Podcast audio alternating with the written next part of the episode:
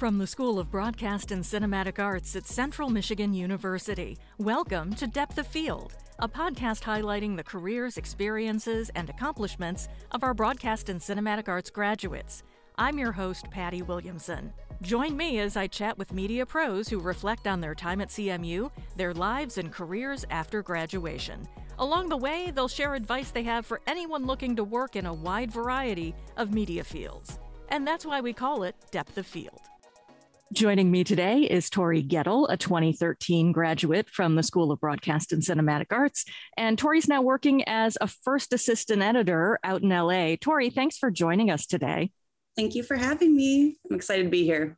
So, you've been out in LA for how long now? Uh, I moved out as, as soon as I graduated, um, like maybe two, three weeks after. So, that's like eight years now, I think when you were in school, did you always plan on heading out to LA to work in film?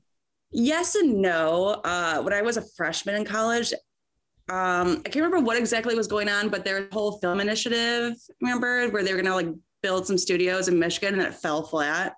Um, my freshman year is when that like dropped, and I was kind of banking on that because um, I wanted to stay in Michigan. And then I realized I had to make a decision where I was like, okay, I could choose either New York or LA, um, where there are more places you can choose, like Atlanta or Vancouver. Um, but those are the two that I just had in my head. And I knew um, I should try and, you know, try them out to see if I like them because those are completely different places, completely different vibes, especially from Michigan. Um, so yeah, that's what I did. I, uh, I entered in New York City one summer and I ended up living like in Manhattan. like I worked in time, like I worked with MTV. Um, their offices were in Times Square, like literally in the middle of Times Square. And I was living about 10 blocks from there. So I was in the midst of the insaneness of New York. And um, I love New York, but I think that was a reason why I was like, I don't know if I want to live here.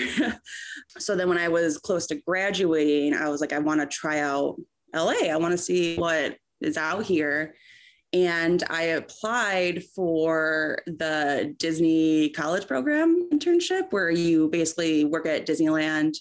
They give you housing, they give you a job, you meet people.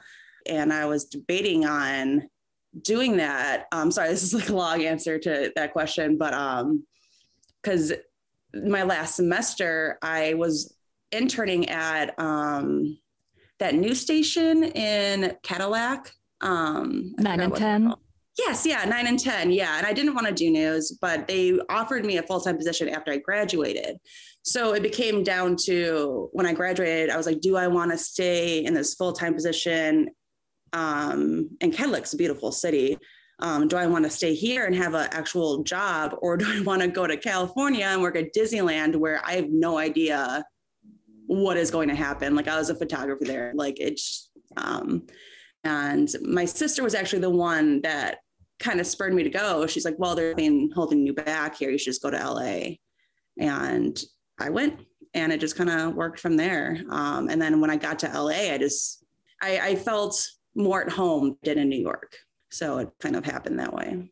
Does the lifestyle seem to be a little more suitable in LA compared to kind of the hustle and bustle, especially if you were living right off Times Square? I can imagine that was sort of chaos 24 7 yeah it was a little obnoxious um, it was chaos 24 7 uh, I mean, I think the main stereotype between LA and New York is that New York is just a lot, you know, yeah, like you said, it's a lot of uh, chaos, where LA is kind of a little bit more laid back. But I think I just fell more in love with the state itself. I mean, we have the ocean, we have um, all these mountains and like national parks, and there's just a lot going on here. And I don't know, something about it just kind of drew me in. And I'm glad that this is where I ended up. So you mentioned you did a couple internships while you were in school. When you mm-hmm. first got to CMU and you decided to major in broadcast and cinematic arts, what were some of the activities you were involved in within the department? Um, so I tried to be more involved in freshman year, um, but I was a very shy student at that point. Um, it wasn't until like sophomore, junior where I became more involved with um, mainly MHTV and uh, Central Premiere Productions, um, which I heard is not around anymore, sadly. Um, but those are the two I mainly stayed with. I also, you know, I tried to branch out. I knew that I wanted to go into editing. Um, I kind of knew since high school. Um, but I also wanted to try different things to see, you know, maybe I was I would be more into directing. Who knows? So I um, I even tried doing things with MHTV Sports, um, just if I like that. I tried with the news channel. Um, didn't like those.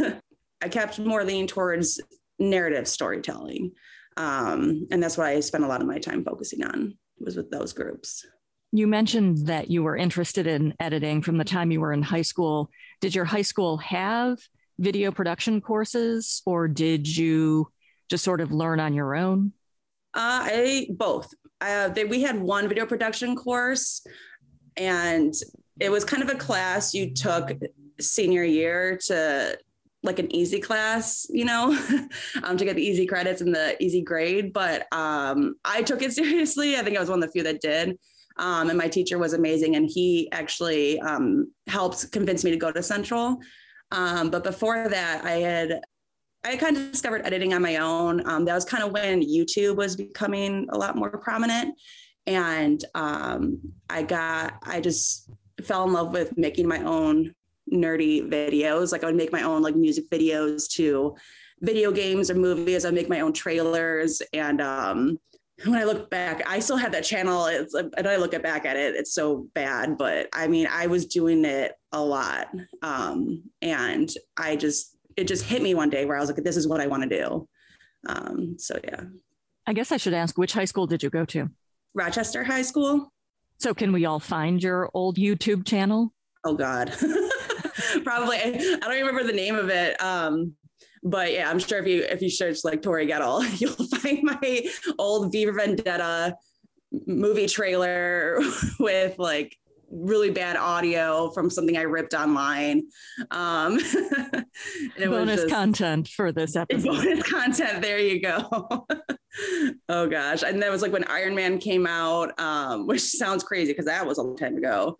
Um, so I had something with, you know, Avengers related. It was very nerdy, but it was a lot of fun. And that's just kind of what spurred me in this direction. It's great though, because you are actually doing that for a living now. So it's yeah, which is crazy. Like I, you know, it's something you always hope for, but you don't. You're like, I don't want to get too hyped up about it because what if it doesn't happen? Um, I mentioned that I worked at Disneyland and uh, I was there for you know half a year, and I just remember there at one point. Um, I was like working in they have in one of the parks they have this whole Cars Land set up, you know, from the movie Cars, where it's like this whole desert mountain thing and it's very pretty actually in the morning. And I was I was standing out there with my camera before any guests were really coming in, and I just remember I had this whole talk of myself in my head for like 30 minutes, and I was like, I have to seriously accept within myself that I may not be. It might not work out for me. Like I may not get a job out here. I mean, there's so many people that come out to LA, and I know nobody. Um, and I was like, maybe I have to consider, you know, do should I stay at Disneyland? And I was like, do I stay like in an entertainment route through the parks? And I I had that talk with myself to accept it. And I did accept it, um, but luckily things didn't work out for me. So how did you move on from being a photographer at Disney? That is actually a crazy story. Um, so I moved out here January 2014. Um, about in February, I got a call from my mom back in Michigan, and she happened to go outside and talk to our neighbor who we are on first name basis with our neighbors, but we don't like see them that often. We just, you know, every couple times a year we talk with them. She found out that my neighbor had just gotten married to a producer in LA. And um, I got his contact information and I met with him a couple times throughout the next couple months. Um, we just had lunch, we were talking. Um, very sweet guy. And, you know, I'm still friends with him. And yeah, at some point he had a uh, a person at ABC for, for me to talk to, um, but they worked in finance. They were like in the executive finance portion of the company, and my friend knew that I wanted to do editing, but he was like, "Well, maybe this guy can help you."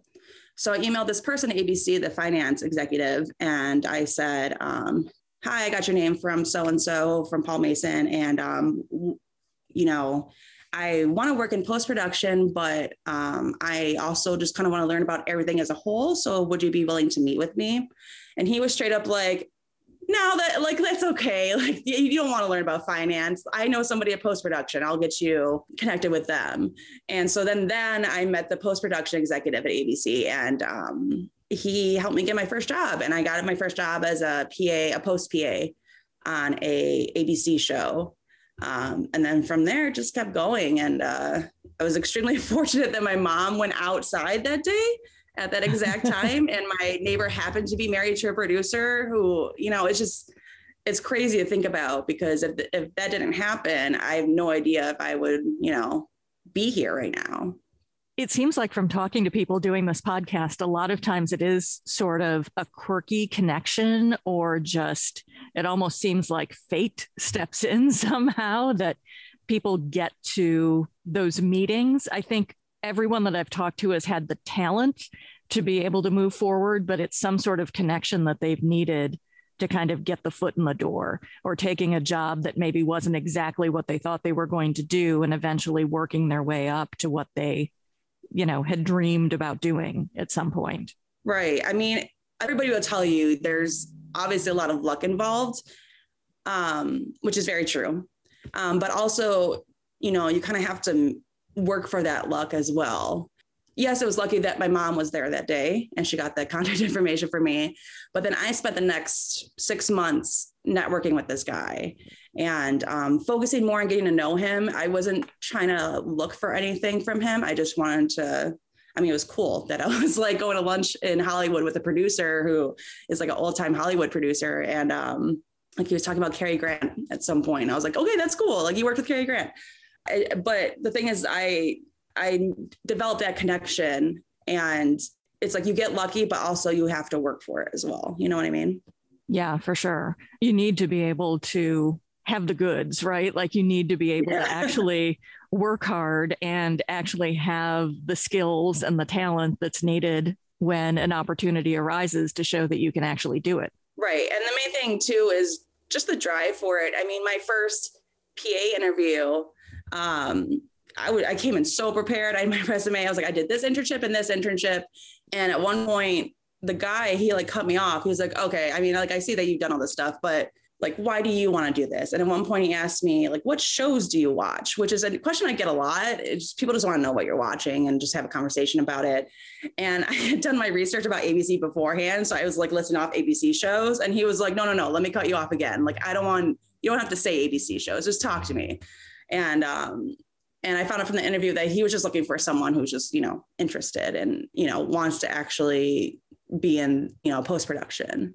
Um, so that's a lot of it too. So, what were you doing as a post PA?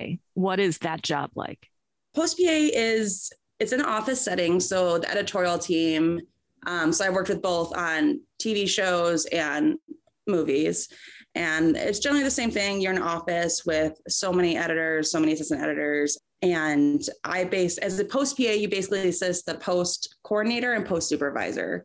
And they're just in charge of getting everything, you know, ready for the editors. So, and if anything like visual effects needs to be done, if we need a federal ADR, um, as a post PA, you may help with scheduling. You do the classic, you know, coffee runs, lunch runs my main thing I took from it is I always asked to shadow um, the assistant editors. That was with any editors, but it was more beneficial for me to shadow the assistant editors and kind of get a feel for how their job works because it is a weird jump going from post PA to assistant editor. It's completely different workloads. But yeah, I mean, post PA, you just kind of you do runs and you, you have a lot of free time, so you can you know get to know the editors and assistant editors, and that I think that really helped me out how did you make that transition moving from the PA position into editing?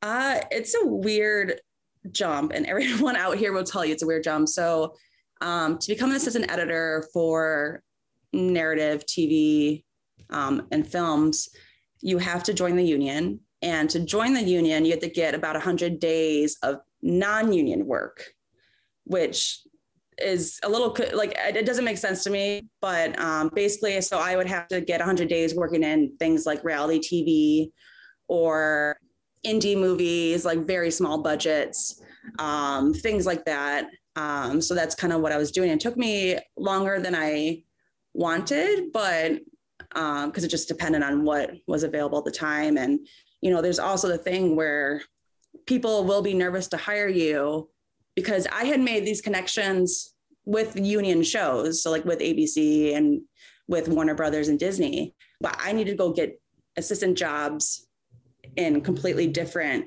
sectors, like with reality, but with people who didn't know me. So, and they're like, well, you say you can do these things, but can you really? And it just it, it was a lot of is someone willing to take a chance on you?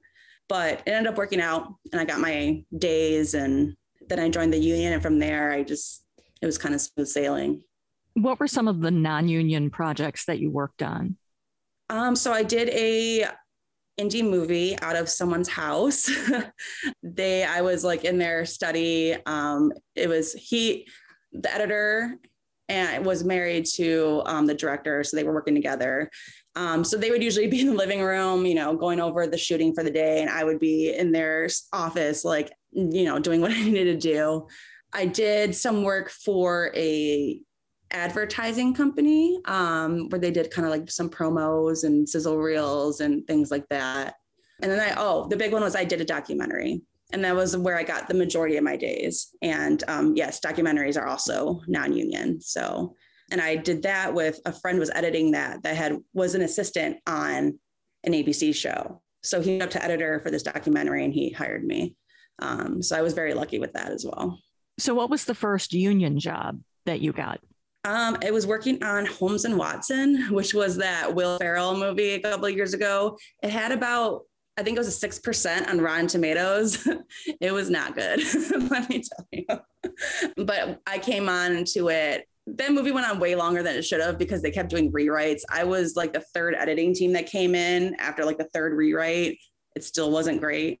Um, so I was just on it for a couple months. And then from there, I went into, I did um, Birds of Prey, the Harley Quinn movie. And then I, and then Space Jam. And I've just kind of moved up like in position wise, um, because with film, it goes editor, first assistant, and second assistant. So right now I'm a first assistant. So my next position would be editor eventually, but I'm not even close to getting to that point right now. If you have a project that's like Holmes and Watson that maybe is having problems during production, they're doing rewrites, how much can the editors impact the final project? Was it something that the editing team was trying to kind of beef up the narrative a little bit or try to bring it to life a little more?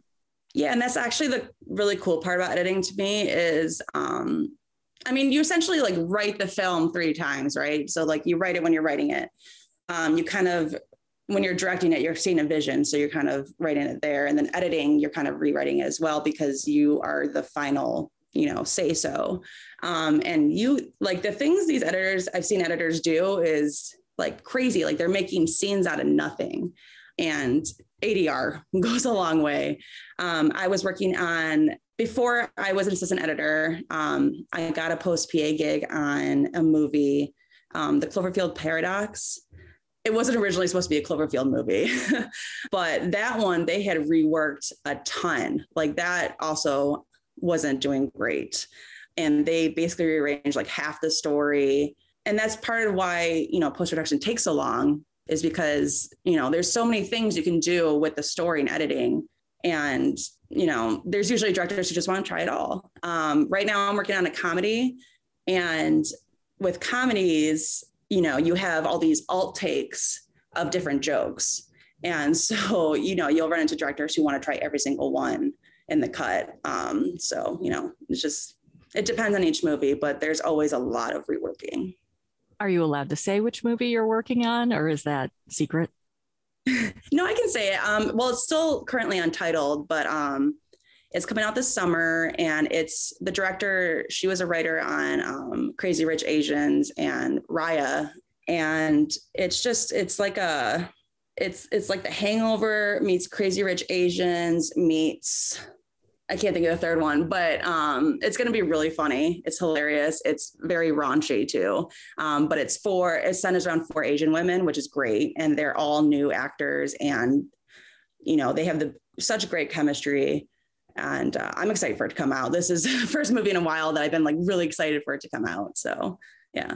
This might be slightly off topic, and I don't know how much you can talk about this either, but have you been working a lot with women directors and women of color since you've been out in LA? Is it still a pretty white male dominated industry? Do you see changes happening? What's been your experience? Um, I've seen a mix. It's still very dominantly male, um, but I know I, everyone I've worked with so far has tried to be more inclusive and trying to bring more females and giving them a chance. But um, I mean, I, have worked with a lot of female editors too, and that's been great. Um, my current team, I love because we're a full female editing team, um, which we weren't before. So, um, director's female, the editor is female. Um, I was originally on this movie as a second assistant editor, and the first assistant was a male. He was fired, so I took his position. Um, and then I had the choice to, and I had to hire a new PA because our previous PA moved up to second assistant. And you know, I was opening, I was open to like interviewing everyone, but I was kind of hoping for a female because I really wanted a full female team because you don't hear about that ever like all male teams? Yeah you hear about that all the time but all female no. So i so we did end up hiring another female. So we're all ladies working in editorial and it's amazing. Um, and our director is very excited about it. Like she took photos of, of us in the editing mm-hmm. room and she was like look you guys it's great. Like this never happened. So um, yeah it's a really cool thing to yeah, be a part of. That's very cool. What is yeah. that relationship like between the editing team and the director uh, what is that dynamic? Does the director sort of set the tone and make it clear where they want the narrative to go? Uh, is it collaborative? How does that tend to work? That also varies. Our director right now, she's very hands-on. Um, usually during the day, the director will sit in with the editor for you know however long, and be going through the cut. It's it's more of a collab- collaboration. Sometimes you know producers will come in and kind of take over I've seen that when I worked on a movie where it was like a first time director and the producers kind of swooped in and kind of took over the project from him. So it just varies. But um, our current director, she's very, she's a very strong person. So um, this is actually a first time directing gig for her because she's usually a writer and she will not back down. And it's great to see because, you know, it's easy to fold when there's four producers coming at you with different ideas, but she has the vision and she shares that with the editor. So, you know, it's collaboration between them. What was it like working on such a high profile project as Birds of Prey? That one was a lot of fun. Um, it was just crazy. Like it's something that I never thought I would be a part of, you know and that's still that's still one of my favorite teams to work with. We had um, a building on the Warner Brothers lot. There was all, the whole editorial team. There was visual effects with us. There was a sound. No, the sound team wasn't with us. The music team was with us. So we had this whole floor of all of us, and it was just a lot of fun. Um, and it was cool, kind of being a part of because at that point I not worked on any action movies, and uh, the first run through, the first, you know, shoot of Birds of Prey, the action scenes were not great. Um, so during reshoots, they brought in, um, I'm blanking on his name right now, but he directed um, John Wick 3. Um, so he knows action scenes. And I don't know if you saw it, but they had some really cool action scenes in Birds of Prey with uh, her in the jail cell and completely kicking ass. And I don't know, action scene, like that was just really cool to be a part of because that's something I had yet to work with. And seeing it such a, you know, high profile production. Um, we went to set one day to go see it, and that was really cool. It's just, you know, it, it's something that I I still can't believe, you know, I get a chance to work on, you know. That was going to be one of my questions too, is how much access do you have to the actual production process? Is the editing going on during production or is it all literally post? I hear different stories about how that works on different projects. Um, every single time we, our first day is, usually the first day of production. Um, and so starting our second day is when we start getting the daily footage and we just go from there. It also depends on, you know, if they're shooting like with Birds of Prey, they shot in LA. I was working on the Warner Brothers studio lot. They had some of it, you know, in a stage on the lot. Um, we could go over there whenever we wanted to, um, which was really cool. Uh, sometimes they would be on location, and we didn't. I mean, we didn't need to go to it. We could if we wanted to, but you know, we're busy working. Um, my current project, they shot in Vancouver, and even though the movie you know is set in china you know for realism's sake you know um, post-production goes a long way with visual effects there. But uh so that i you know we didn't obviously see any of production but it just depends you know if they're close by if you know if they're not like you can just walk to it. But yeah so, if I have students in my classes who are listening now to your story, what would be your advice to them if they want to do the same thing you're doing? What should they be doing now to prepare for that kind of career? Just get involved, honestly. I mean, I feel like from day one, working, I mean, when you go to BCA, we were told, you know, you're going to learn in your classes, but you learn more hands on. So you should join all these co curriculars, which is great about Central is that they were like, you should, here's all of them, you should join one at least. And that is where I got a lot of my experience from and just, you know, trying out different things and, you know, working with other people is also great because you get to see everyone's ideas come together or not come together because our ideas weren't always the best. Um, the biggest thing I wish I would have done um, in college is that I kind of got lost into making as many because I was mainly involved with Central Premiere Productions and I was focused mainly on making as many like short films as I could. And I wish I had just focused on quality over quantity. Because when I graduated, there wasn't really anything. I mean, I had a lot to show off if anyone asked, but there was nothing I was like too proud to show, you know? Um, so I wish I had spent more time on actually creating something that I was very proud of, you know.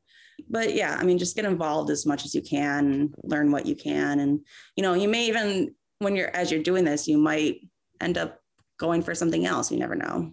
Yeah, and you mentioned Central Premiere Productions. And although that group doesn't exist anymore, we do have Film Society, which used to just run the film festival, but now they've it's sort of broken off into two groups. So Film Society is now the co-curricular that focuses on short film production and then oh, cool. we have okay. the separate group that actually I advise that runs the film festival that we do every year. So there is mm-hmm. still a group that does that uh, outside of MHTV, which also does TV production, which it's a fine line between what the difference is. So they tend to work kind of together on projects. But there is still that sort of group available for students. That's good to know. I heard Central Premiere was gone and I was so sad, but I'm glad to know that there's still, you know, some group that's making film because that was a lot of fun and we did um, the biggest thing that like got me into that group too was the 48 hour film competitions we used to always do and those are crazy but they're so much fun and incredibly tiring but I don't know, like me as a 30 year old would not be able to handle 48 hours of filmmaking, but back then it was a lot of fun. And um, yeah, I mean, that's cool. That's cool. Is there specific software that people should be working on? Is there equipment that they should know as they get out of school? So every show I've been on has worked in Avid. Um, so at Central, we learned, well, we started with Final Cut and then when they came out with Final Cut 10, we switched to Premiere. Uh, Premiere is also very good to know. Um, nobody really uses Final Cut um, more well not i'm speaking more on the union side of things um, with the higher productions. Um, there are still some people with smaller productions use final cut but the main two the first one is avid second one is premiere. And then it's always good to know things like after effects even just um, just a little bit. I mean sometimes i have to make some temp visual effects in either in Avid or in After Effects. Maybe I have to key out a green screen. Maybe I have to get rid of like a boom mic in the shot. Um, maybe I have to do a split screen. So it's good to know. I will tell you, I got some really good advice a couple years ago when I was networking. This person told me to kind of pick something and become really, really good at it. So hers was color correcting. Mine has been sound mixing, um, is what I've been very good at so that's also a good thing to know. It's just kind of like, you know, if you if you're interested in visual effects, like, you know, learn more about that. If you're interested in color correcting, kind of, you know, teach yourself or do what you need to do to learn more about it. You mentioned that when you were just getting out of school, we had the film incentives in Michigan, and then they went away. Uh, and there's actually, it just happens that there's legislation right now in Michigan to perhaps bring that back. Mm-hmm. That's cool. Do you think that. that's something that would benefit Michigan as a whole? I'm just curious from your perspective, being out in LA now, is there a chance for Michigan to bring production back to the state? I think so. I mean, I hope they actually go through with that. I didn't know that was being in talks again. Um, for one thing, I mean, think of how many jobs that would give people. And I'm, I'm also thinking more of what Michigan looks like because Michigan is also very, very pretty. There's some great locations to shoot there. So I'm thinking more on that aspect as well. But um, I think that's a great idea. And that'd be perfect if anyone, you know, if that did go through and if anyone wanted to stay in Michigan too, you know, um, yeah, I hope, I hope that happens. What have been your proudest moments so far during your career? Um, I think recently I mentioned before that the first assistant on my current gig, he was fired. And uh, I was kind of already taking over his job before that. Um, but he was fired right before we were doing a preview screening. So basically, um, during post production, there will be a couple times where you take your movie to a theater like AMC, and they have you know people come in to fill the theater and watch it, and then give feedback, um, and and do like a focus group after. Um, and it's just there's a lot to go into it. And he got fired about a week before a preview. So I moved up into this new position during that week, everything was kind of falling apart, but somehow it all worked out and got like no sleep. But it was very rewarding afterwards because it was like, uh, yeah, I can do this. Like I was just kind of thrust into, you know, insane hecticness on my first assistant position. But um, yeah, we came out of it and, you know, we had a very good preview and um, people seemed to be like in the movie. And it just, you know, it was just all, all overall a good experience. So, what's next for you in your career? Um, so I'm on this gig until May or June. From there, I have no idea yet. You usually don't find out about the next gig until like the week or two before it happens. Um, but I do know that my current editor, she is interested in bringing me along with her, and um, and I'm excited because she she worked on Insecure. She actually won an Emmy for Insecure, and um, she's an amazing comedy editor. And um, I hope you know, that afterwards that I do continue with her. So I'm hoping for that. Um, I don't know if that would be on a movie or TV because she does both. But that's usually how it works is that you, once you're first, you kind of have an editor that you kind of stick with for a while. Sometimes people bounce around, but usually it's like you have a specific editor and you guys are a team and you'll kind of do a couple shows together. So we'll see. I don't know. I'm excited. Tori, thanks so much for joining me today and taking time out of your busy schedule. It was great to talk to you. Yeah, it was great talking to you. Thank you for having me on here. I really appreciate it. That's another episode of Depth of Field, a production of the School of Broadcast and Cinematic Arts at Central Michigan University.